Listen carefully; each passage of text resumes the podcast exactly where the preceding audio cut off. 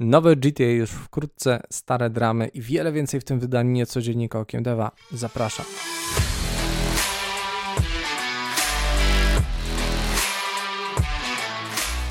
Witam serdecznie, nazywam się Grzegorz Wątroba, a to mój kanał Okiem Deva w dzisiejszym niecodzienniku, czyli nieregularnym podsumowaniu najświeższych wiadomości ze świata gier. Mamy sporo ciekawych informacji, więc zaczynamy. Marvel Spider-Man 2, wydana wyłącznie na PlayStation 5 20 października, gra sprzedała się w ponad 5 milionach egzemplarzy w ciągu 11 dni, stając się jedną z najlepiej sprzedających się gier roku. Gra przewyższyła sprzedażą Super Mario Bros. Wonder, najszybciej sprzedającą się grą z serii e, z postacią Super Mario w e, roli głównej, która rozeszła się w nakładzie 4,3 miliona E, egzemplarzy w ciągu dwóch tygodni. Marvel Spider-Man 2 zostało również największym sukcesem sprzedażowym w historii PlayStation Studios już trzy dni po premierze. Sukces sprzedażowy gry jest częściowo związany z popularnością poprzedników, czyli Spider-Man i Spider-Man Miles Morales. E, do końca ostatniego kwartału finansowego Sony, który zakończył się 30 września, PlayStation 5 sprzedało się w ponad 46,5 e, miliona sztuk, tworząc dużą bazę potencjalnych nabywców właśnie dla Spidermana e, drugiego i PlayStation 5 sprzedało się łącznie E, w takim nakładzie, z czego 4,9 miliona w drugim kwartale roku finansowego 2023, co stanowi wzrost o 1,6 miliona w stosunku do poprzedniego kwartału. Tym samym e, w tym kwartale sprzedało 4,7 miliona gier własnej produkcji bez uwzględnienia właśnie Spidermana e, oraz łącznie 67,6 miliona gier na PlayStation 4 i PlayStation 5. 67% zakupionych gier na konsolę PlayStation w tym kwartale było to już pobrania cyfrowe, czyli no faktycznie pudełka jeszcze są na rynku, ale powoli odchodzą do lamusa. Na koniec kwartału Sony odnotowało 107 milionów aktywnych użytkowników miesięcznie na PlayStation Network oraz 47,4 miliona subskrybentów PlayStation Plus. To jest naprawdę masa, masa imponujących liczb i w istocie no, Spider-Man 2 dla mnie jest bardzo dobrym produktem, ale jest już mało innowacyjnym i dla mnie przez to e, nie jest po prostu lepszy niż poprzednie części. Wciąż wydaje mi się, że warto zagrać. E, no, gra dostarcza mi dużo przyjemności, e, no i uzasadnia w zasadzie w tym roku chyba jako jedyna e, będąca grą na wyłączność właśnie posiadanie właśnie piątego PlayStation, o ile ktoś takie gry lubi oczywiście. Sony ogłosiło, że do końca marca 2026 roku wyda tylko 6 tytułów typu Live Service zamiast pierwotnie zapowiadanych 12. Podczas telekonferencji po ogłoszeniu wyników finansowych za drugi kwartał CEO i CFO Sony Hiroki Totoki potwierdził, że Połowa z 12 zapowiedzianych w 2022 roku gier live service została opóźniona z powodu obaw o jakość. Totoki stwierdził w perspektywie średnio i długoterminowej chcemy rozwijać tego rodzaju usługi, co pozostaje niezmienną polityką firmy. Nie chodzi o to, żeby trzymać konkretne tytuły, ale najważniejsza powinna być jakość. Pośród tytułów live service w trakcie tworzenia znajdują się gry osobowe, wieloosobowe z serii The Last of Us i Horizon oraz e, oryginalne IP opracowywane przez londyńskie studio PlayStation. Wcześniej w tym roku Sony ogłosiło, że rozwój projektu multiplayer The Last of Us został zredukowany po ocenie y, przez spółkę zależną Sony Bungie.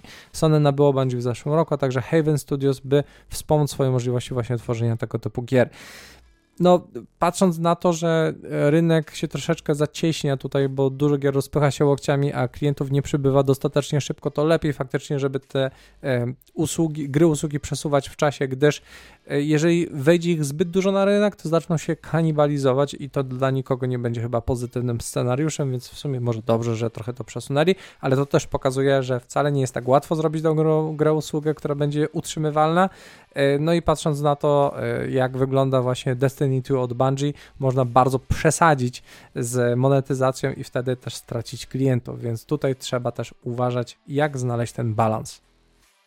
Free Radical, twórca Time Splitters, podobno stoi w obliczu zamknięcia przez grupę Embracer. Oczywiście, bo przez kogo? E, studio ma burzliwą historię, w tym bankructwo w 2008 roku po anulowaniu Star Wars Battlefront 3 i nieudanej próbie stworzenia remake'u GoldenEye 007 e, dla Activision. Następnie Crytek przejął resztki studia, przekształcając w Crytek UK, gdzie pracownicy przyczynili się do projektów takich jak Crysis czy Warface. W tym okresie wielu pracowników opuściło studio, większość z nich została później przeniesiona do Dambuster Studios należącego do Deep Silver, pracując nad takim tytułem jak Homefront The Revolution oraz Dead Island 2. W 2021 Deep Silver, spółka zależna od Playon i grupy Embracer, ponownie założyła Free Radical, a kluczowi pracownicy, w tym Steve Ellis i David Doak, powrócili z zamiarem ożywienia serii Time Splitter, za co bardzo trzymałem kciuki. Jednak według Video Games Chronicle, Embracer i Playon muszą e, konsultować się z pracownikami co najmniej 30 dni przed planowanymi zwolnieniami, badając alternatywy ich uniknięcia. Mimo możliwości utrzymania studia otwartego, wielu kluczowych pracowników obecnie szuka nowych możliwości zawodowych. Potencjalne zamknięcie Free Radical dodaje się do rosnącej liczby zamknięć i zwolnień właśnie w grupie Embracera e, po utracie przez firmę potencjalnej inwestycji w e, postaci 2 miliardów dolarów od e, saudyjskiego funduszu inwestycyjnego. Cóż, po prostu kolejna ofiara złych decyzji na samej górze. Śmiało piszcie, pytajcie, czy też nie zgadzajcie się ze mną w komentarzach. Na wszelkie pytania postaram się odpowiadać na bieżąco, tudzież w najbliższym live, który będzie gdzieś w połowie grudnia i być może zrobimy z tego jakieś wydarzenie może um, charytatywne. E, pozbieramy pieniądze, które wpłacaliście na Bikeofitu i dodamy do tego jeszcze może coś do jakiegoś funduszu. Zobaczymy, może zrobimy jakąś zrzutkę. E, dajcie znać, co o tym sądzicie. Najnowszy raport finansowy Warner Brothers Discovery pokazał, że ich przychód w trzecim kwartale wzrósł o 2% rok do roku, osiągając 10 miliardów dolarów. Firma planuje również poszerzyć swoje gry o oferty live i free to play.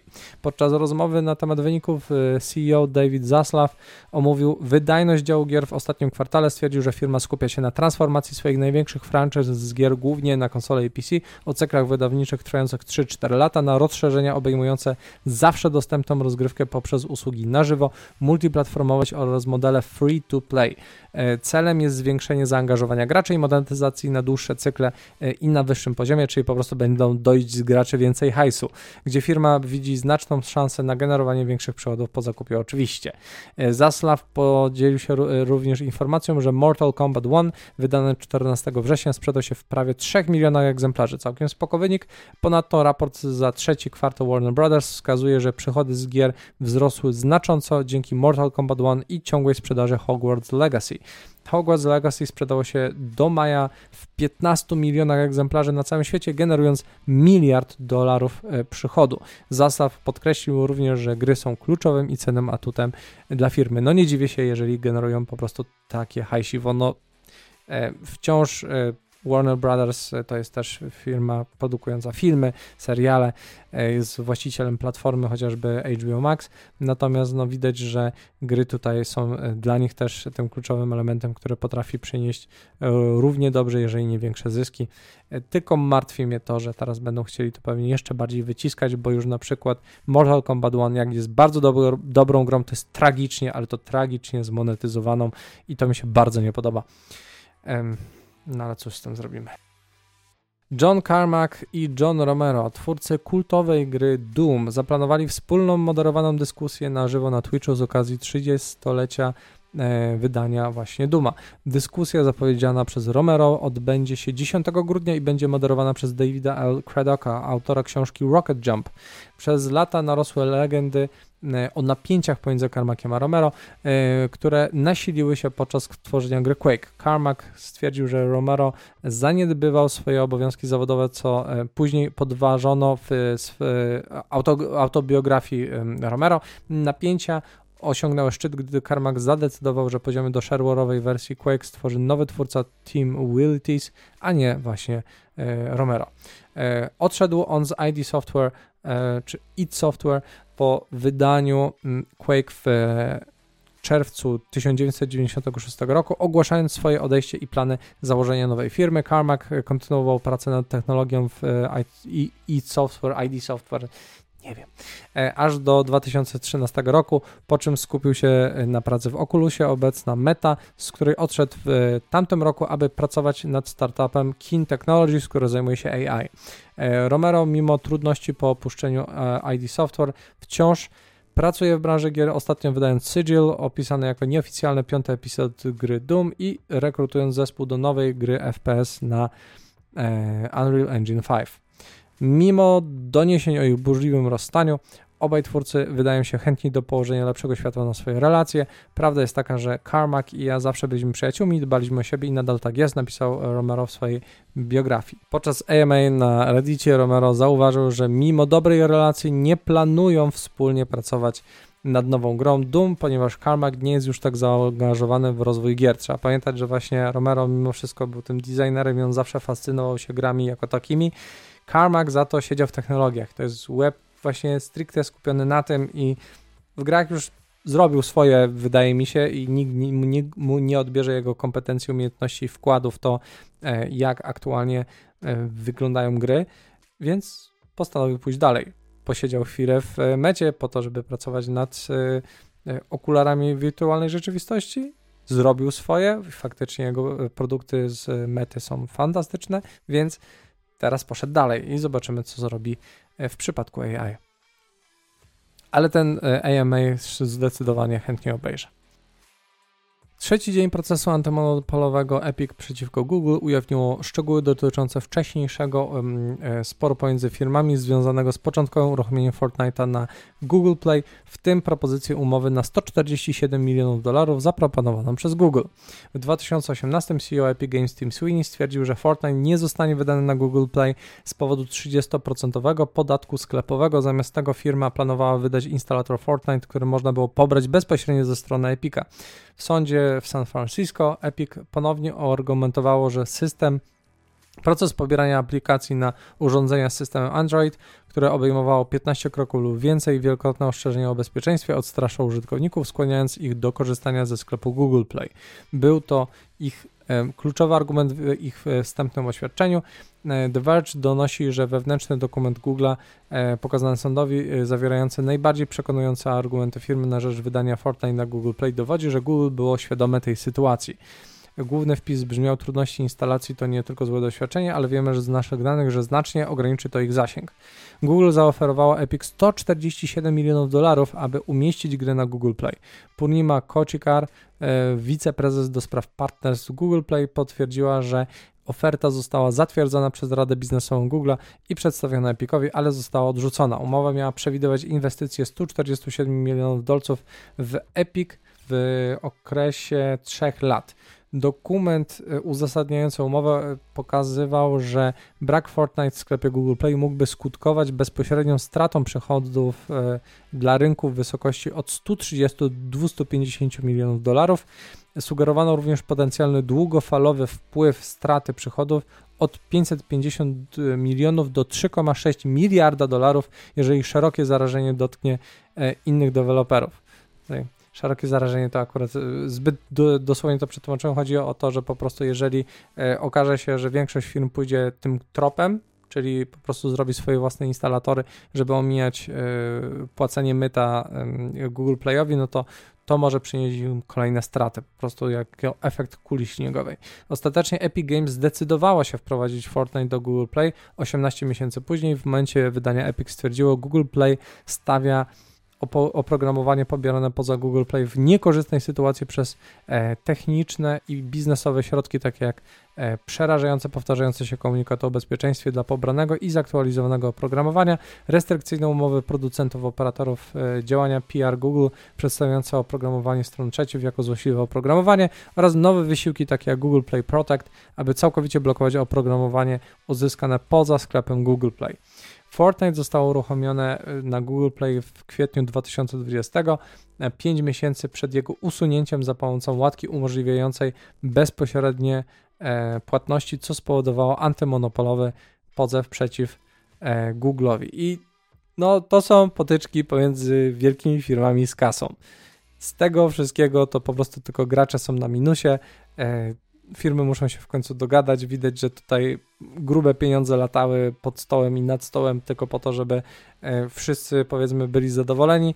No ale 147 milionów versus to, co tak naprawdę Google by z tego zarobiło, no to to jest niczym, a e, Tim Sweeney też e, teraz patrząc na to, że robił zwolnienie dla oszczędności, nie odpuści żadnego ani jednego dolara, więc w tej sytuacji takiej patowej, no to nikt, nikt na tym nie korzysta, a na pewno najbardziej teraz są gracze, a mimo to no, ludzie chcą używać i grać Fortnite'a w tym na telefonach, a tutaj no, rozchodzi się naprawdę, naprawdę duże pieniądze. Jeżeli chcecie wesprzeć moją działalność, zapraszam do postawienia mi kawy przez serwis Buy Coffee Tu. E, link znajdziecie w górze opisu. Dziękuję wszystkim, którzy teraz mnie wsparli. Ostatnio byli to Robert Godziewiewski, Rafał Hilger, Lukas P. Leszek Nowak, Tomek Mar, Łukasz Kleinberg i Dariusz Goszczyński. Bardzo Wam dziękuję za wpłaty. Nowa gra z serii Mass Effect może zostać wydana dopiero w 2029 roku lub później. Takie stwierdzenie pojawiło się w mediach. BioWare opublikowało zwiastun nowej gry z serii Mass Effect w trakcie corocznego dnia N7 we wtorek. Jednakże podczas środowego programu Game Mass Morning na Giant Bomb Jeff Grubb i Tamur Hussein podzielili się informacjami od swoich źródeł, że gra jest daleko od wydania. E, Grubb stwierdził, gra jest daleko od premiery, kiedy ogłoszono Dragon Age Dreadwolf w 2018. Sytuacja była podobna pod względem harmonogramu, została ogłoszona właśnie w 2018, a nie dostaniemy tej gry może dopiero w przyszłym roku. Teraz zróbmy matematykę, e, dodajmy po prostu ile trwa produkcja i mamy po prostu Mass Effect 5 e, w 2029. Hussein odpowiedział, słyszałem również pewne rzeczy i ta gra jest jeszcze bardzo daleko od wydania, jest zupełnie w innej galaktyce. Dragon Age Dreadwolf pierwotnie miał być wydany e, we wrześniu 2023, ale gra ciągle się opóźnia. Okno wydania gry zostało następnie przesunięte na marzec 2024, ale obecnie planuje się jej wydanie najwcześniej na przyszłe lato. Grab uważa również, że jest bardzo prawdopodobne, iż wydanie tej gry zostanie jeszcze dalej opóźnione, prawdopodobnie do późnego przyszłego roku, e, albo możliwie też na początek 2025, żeby się zmieścić jeszcze w tym roku fiskalnym 2024 no to oznacza, no zresztą to ostatnio też były zwolnienia znowu w jej właśnie w BioWare, były protesty, były e, strajki, jeżeli chodzi właśnie o e, teamy testujące, no tym samym to wszystko rozciąga właśnie sprawę w czasie bo firma nie chce doinwestować odpowiednio w projekt i jeżeli oszczędza tam, gdzie nie trzeba, to nie dość, że możemy dostać gry późno, to jeszcze w tragicznym stanie. Zobaczymy, jak to wyjdzie. Oby jak najlepiej, bo jednak no cóż, Dragon Age czy Mass Effect to są świetne serie, co prawda miały gorsze momenty, ale wielu ludzi na pewno im kibicuje. Niektórzy użytkownicy Steam mogą być zaniepokojeni ujawnianiem liczby godzin spędzonych w określonych grach lub obawiać się o to, że pewne mm, obsesyjne lub niechlubne osiągnięcia w grach będą wyróżniać się w trakcie ich rozgrywki. Dodatkowo istnieje kwestia gier dla dorosłych i o tematyce fetyszowej, z których z którymi Steam ma e, skomplikowaną relację. Ustawienia prywatne na Steam miały wcześniej pewne problemy z czasem, Valve jednak przeszło na zasadę prywatność jest domyślna, co mimowolnie wyeliminowało narzędzie do danych sprzedażowych i czasu gry, tak jak Steam Spy. Nie jest jasne, czy ustawienie prywatności dla gier będzie miało wpływ na narzędzia do zbierania statystyk, takie jak SteamDB, czy sprzedaż gier dla dorosłych. Obecnie ustawienie prywatności na profilach e, Steamowych pozwalają jednak wybierać pomiędzy trzema różnymi poziomami dla wszystkich gier publiczny, tylko dla znajomych i prywatny. Można zmieniać poziom udostępniania danych dla różnych aspektów swojego konta, stąd też możecie powiedzieć koledze, e, że ma wpływ na to, e, czy ktokolwiek zobaczy jego interaktywną kolekcję pocieraczy. Valve ogłosiło nową wersję Steam Deck z ekranem OLED, nazywaną Steam Deck OLED. Bardzo oryginalnie. Nowa wersja stanie się nową, bardziej zaawansowaną e, przenośną konsolą obok modelu LCD o pojemności 256 GB. Valve e, planuje wycofać wersję 64512 modelu LCD, oferując klientom trzy nowe opcje. 256 GB LCD za 1899, 512 GB OLED za 2599 i 1 TB OLED za 3099 zł. Nowy model OLED będzie miał nieco większy 7,4 calowy ekran w porównaniu do 7 cali w poprzednim e, modelu, e, wspierający HDR e, czy HDR oraz inne ulepszenia takie jak lepsze Wi-Fi 6E zamiast 5 oraz lepsza bateria 50 Wh zamiast 40 Wh i ulepszone systemy chłodzenia, co sprawia, że urządzenie jest chłodniejsze i lżejsze o 30 gramów. Nowe wersje OLED nie są jeszcze dostępne na zamówienie na stronie Steam. Można je będzie zamawiać od 16 listopada o 19 lokalnego czasu. Równocześnie limitowana edycja modelu 1 terabajtowego z przezroczystą obudową i czerwonymi przyciskami będzie dostępna w USA i Kanadzie od 16 listopada. Tylko tam, no cóż można zawsze spróbować sobie sprowadzić. E, Valve obniżyło cenę wersji 64 GB i 512 GB LCD Steama do odpowiednio 1699, 1899 i 2099, aby wyprzedać te wycofywane modele. Wciąż one są bardzo dobrymi sprzętami. Pomimo ulepszeń według wypowiedzi programisty Valve'a Pierlu Griffesa dla The Verge we wrześniu prawdziwy następca Steam Decka nie pojawi się jeszcze przez najbliższe kilka lat. Jego komentarze e, są zgodne z tymi, które wyraził projektant Valve e, Lawrence Young, który mówił w lutym dla Rock Paper Shotgun, że prawdziwy następny model decka w, ze znaczącym wzrostem mocy nie pojawi się przez kilka lat. Jeżeli słuchacie moich nagrań na Spotify czy innych serwisach podcastowych, zapraszam do tego, żebyście wskoczyli na chwilę na YouTube, dali zasięgowy komentarz czy lajka, subskrybujcie, jeżeli tego nie robicie i udostępniajcie materiał dalej. Przekażcie też trochę miłości dla ekipy montującej, tworzącej e, miniatury, e, bo oni też czynią e, te moje nagrania e, bardziej atrakcyjnymi, więc e, dużo miłości też dla nich. Rockstar Games i Take-Two Interactive ogłosili, że zwiastun e, GTA 6 zostanie wydany w grudniu 2023 roku w celu uczczenia 25-lecia serii Grand Theft Auto. GTA 5 sprzedało się w 190 milionach kopii od premiery w 2013 roku, 10 lat co stanowi wzrost ze 185 milionów ogłoszonych w sierpniu. Take-Two zauważa lepsze niż oczekiwano wyniki dla GTA 5 i GTA Online. Rozwój GTA 6 w Rockstar trwa, a Take-Two zapewnia inwestorów, że rozwój gry nie będzie zakłócony przez ewentualny strajk e, aktorów dubbingowych SAG-AFTRA, e, który zresztą już się zakończył i ustalono najważniejsze rzeczy i chyba już zamknięto jakby sprawę strajkową. Wszystkie strony są zadowolone, także myślę, że to tym bardziej właśnie e, tutaj nie zakłóci developmentu gry. Następna odsłona e, serii będzie miała miejsce w zaktualizowanej wersji Vice City, która będzie większa i bardziej gęsta, a jednocześnie mamy też pierwszą żeńską protagonistkę. E, post na Exie, czyli danym Twitterze prezesa Rockstar Sama Hausera ogłaszający zwiastun zyskał już 1,4 miliona polubień i entuzjastyczne odpowiedzi dla innych graczy branżowych. Take-Two opublikowało swoje wyniki finansowe za drugi kwartał, pokazując pogłębienie strat netto e, do 543,6 y, miliona dolarów, czyli sporo wydają na tą grę. Przychody netto może spadły, ale wydawca potwierdził prognozę przychodów za cały rok w wysokości e, 5,37 e, e, do 5,47 miliarda dolarów, czyli sumarycznie, mimo że teraz wydają więcej, no to całorocznie i tak zarobią w cholerę kasy. Przewidując teraz stratę netto od 900 10 do 957 milionów dolarów za rok fiskalny. Grami, które miały największy wpływ na dochody w tych okresach rozliczeniowych były e, dwie części, dwie ostatnie części NBA, GTA Online, GTA 5, Red Dead Redemption 2 oraz mo gry mobilne Zyngi. CEO Take-Two Strauss Zelnick mówi o dobrych wynikach innych tytułów, takich właśnie NBA 2K, które sprzedało 4,5 miliona egzemplarzy oraz dobrych wynikach katalogowych tytułów z różnych franczyz. Zelnik wspomina również o pozytywnych rezultatach trzech nowych tytułów Zyngi oraz zwiększeniu rezerwacji reklamowych w Zynga.